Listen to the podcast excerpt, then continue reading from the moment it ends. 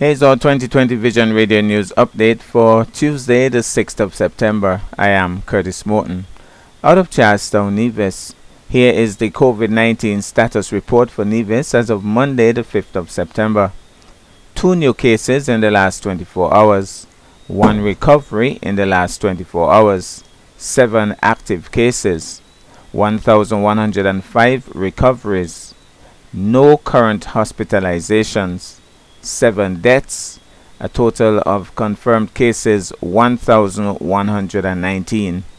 Again, the members of the general public are kindly urged to take all necessary precautions to prevent the further spread of this dreaded disease. Still out of Charlestown, Nevis, the general public is cordially invited to the Independence Day Parade. We get this Nevis television report. The following is a notice from the Premier's Ministry in the Nevis Island Administration. The Premier's Ministry cordially invites the general public to the ceremonial parade and awards ceremony to commemorate the 39th anniversary of independence of the Federation of St. Christopher and Nevis. The parade and awards ceremony will be held at 8 a.m. on Monday, September 19th, 2022 at the Elquemedo T. Willett Park. All groups and clubs interested in participating in the ceremonial parade to mark the 39th anniversary of independence are asked to be present and punctual for the practice sessions. These sessions will take place at 4 p.m. on Monday 12th and Wednesday 14th September 2022 on the grounds of the Elquemedo T. Willett Park. Out of Basseterre St. Kitts, Skelec begins load shedding exercises. We get this ZIZ television report. The St. Kitts Electricity Company has begun a period of load shedding where parts of the island may be without power for certain periods throughout the day. We hear the details in this report. In an exclusive interview with ZIZ News, Skelec General Manager Clement Williams gave more information about the reasons for load shedding and what the public can expect. Load shedding is the process of reducing the strain on the power plant through scheduled power outages for certain periods, and Mr. Williams said there were several circumstances that led to this. On Saturday, we had a failure on the G4 alternator, which led to us having to do the load shedding. Now, typically, the power station operates where if we lose two of our larger engines, then we will still be able to operate. Losing the engine on Saturday put us in a position where we are down four engines. So essentially, we the power station is at half the capacity. Some of the other factors would include a failure on another alternator, G1. We are currently doing a scheduled overhaul on G9, which is a 33 year old generator. And also, we have some significant failures on some of the standby units at the power station.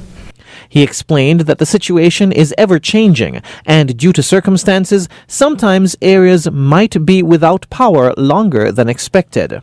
Now, what persons need to realize is that this situation is very dynamic, and we cannot necessarily predict how the engines are going to operate. So, if it, if on a day it's particularly hot, that might lead to additional constraints, which would then lead to longer periods. And what we will do as a company is try our best to communicate these um, shortcomings with the public. We predict that the load shedding will last approximately one month.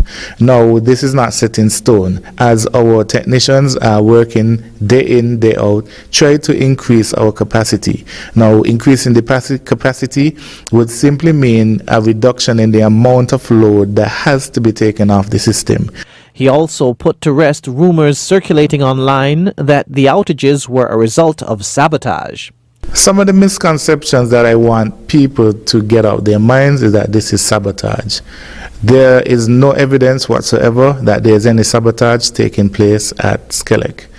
The schedule for the load shedding will be released on a nightly basis and would reflect any progress Skelec has made in meeting the electricity needs of the country. We go to break, and when I come back, we'll have news on the regional scene. Disability don't pick out. Anybody can get about. So they don't deserve no knockout. Hey, help your fellow man. Just one fall or an accident could put you out real permanent. So be compassionate and decent. Hey, help your fellow man. Disability, not inability. Anybody could get disability. Take the dis out disability. Hey.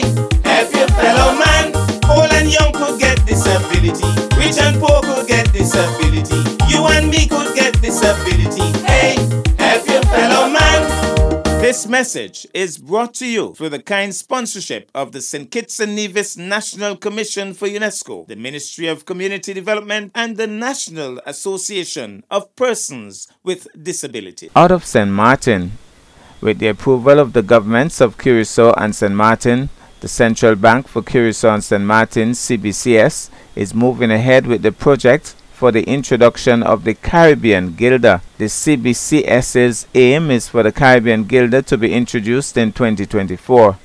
Preparatory work for the introduction of the new currency began in 2019 but was suspended in 2020 pending the assessment by the IMF of the pros and cons of introducing a currency for the monetary union as opposed to dollarization. To assist the countries in deciding whether or not to introduce a new currency, the CBCS prepared a decision document which was submitted to the finance ministers of both countries. Both governments have now confirmed the agreement with the new currency's introduction. Introducing a new currency has become necessary in view of the expected shortages in the stock of different denominations of banknotes and coins of the Netherlands Antilles Guilder. Moreover, the outdated specifications of the current banknotes and coins, combined with the modern technological developments, allow for the production of quality counterfeits. The risk of stock shortages and the inadequate security features represent a real threat to the public's confidence in the existing legal tender and thus in the security and efficiency of the payment system as a whole. Caribbean Guilder coins will be issued in the following denominations 5 guilders, 1 guilder, 50 cents, 25 cents, 10 cents, 5 cents, and 1 cent. For banknotes, the denominations will be 200 guilders, 100 guilders, 50 guilders, 20 guilders, and 10 guilders. The NAF 250 guilder banknote will be replaced by the 200 Caribbean guilder note and the NAF 25 guilder banknote by the 20 Caribbean guilder note. The new denominations are more in line with the general international payment system practices, such as in the case of the euro and the dollar. Like the NAF, the Caribbean guilder will be legally pegged to the US dollar at an exchange rate of US $1 to 1.79. Internationally, out of the USA, a manhunt is underway as the NYPD searches for the driver of a tricked out pickup truck who ran over a five year old East Elmhurst boy in a fatal hit and run near 100th Street and McIntosh Street on Thursday evening, September the 1st. Police from the 115th precinct responded to a report of a pedestrian struck by a vehicle just before 5:30 p.m. where officers discovered a youngster lying in the roadway with severe trauma to his head and torso, police said. EMS rushed the boy to the Elmhurst Hospital Center where he was pronounced dead. On Friday morning, September the 2nd, the NYPD identified the boy as Jonathan Martinez, who lived just two blocks away from the crime scene near the Helen Marshall Playground and PS 127 Aerospace Science Magnet School.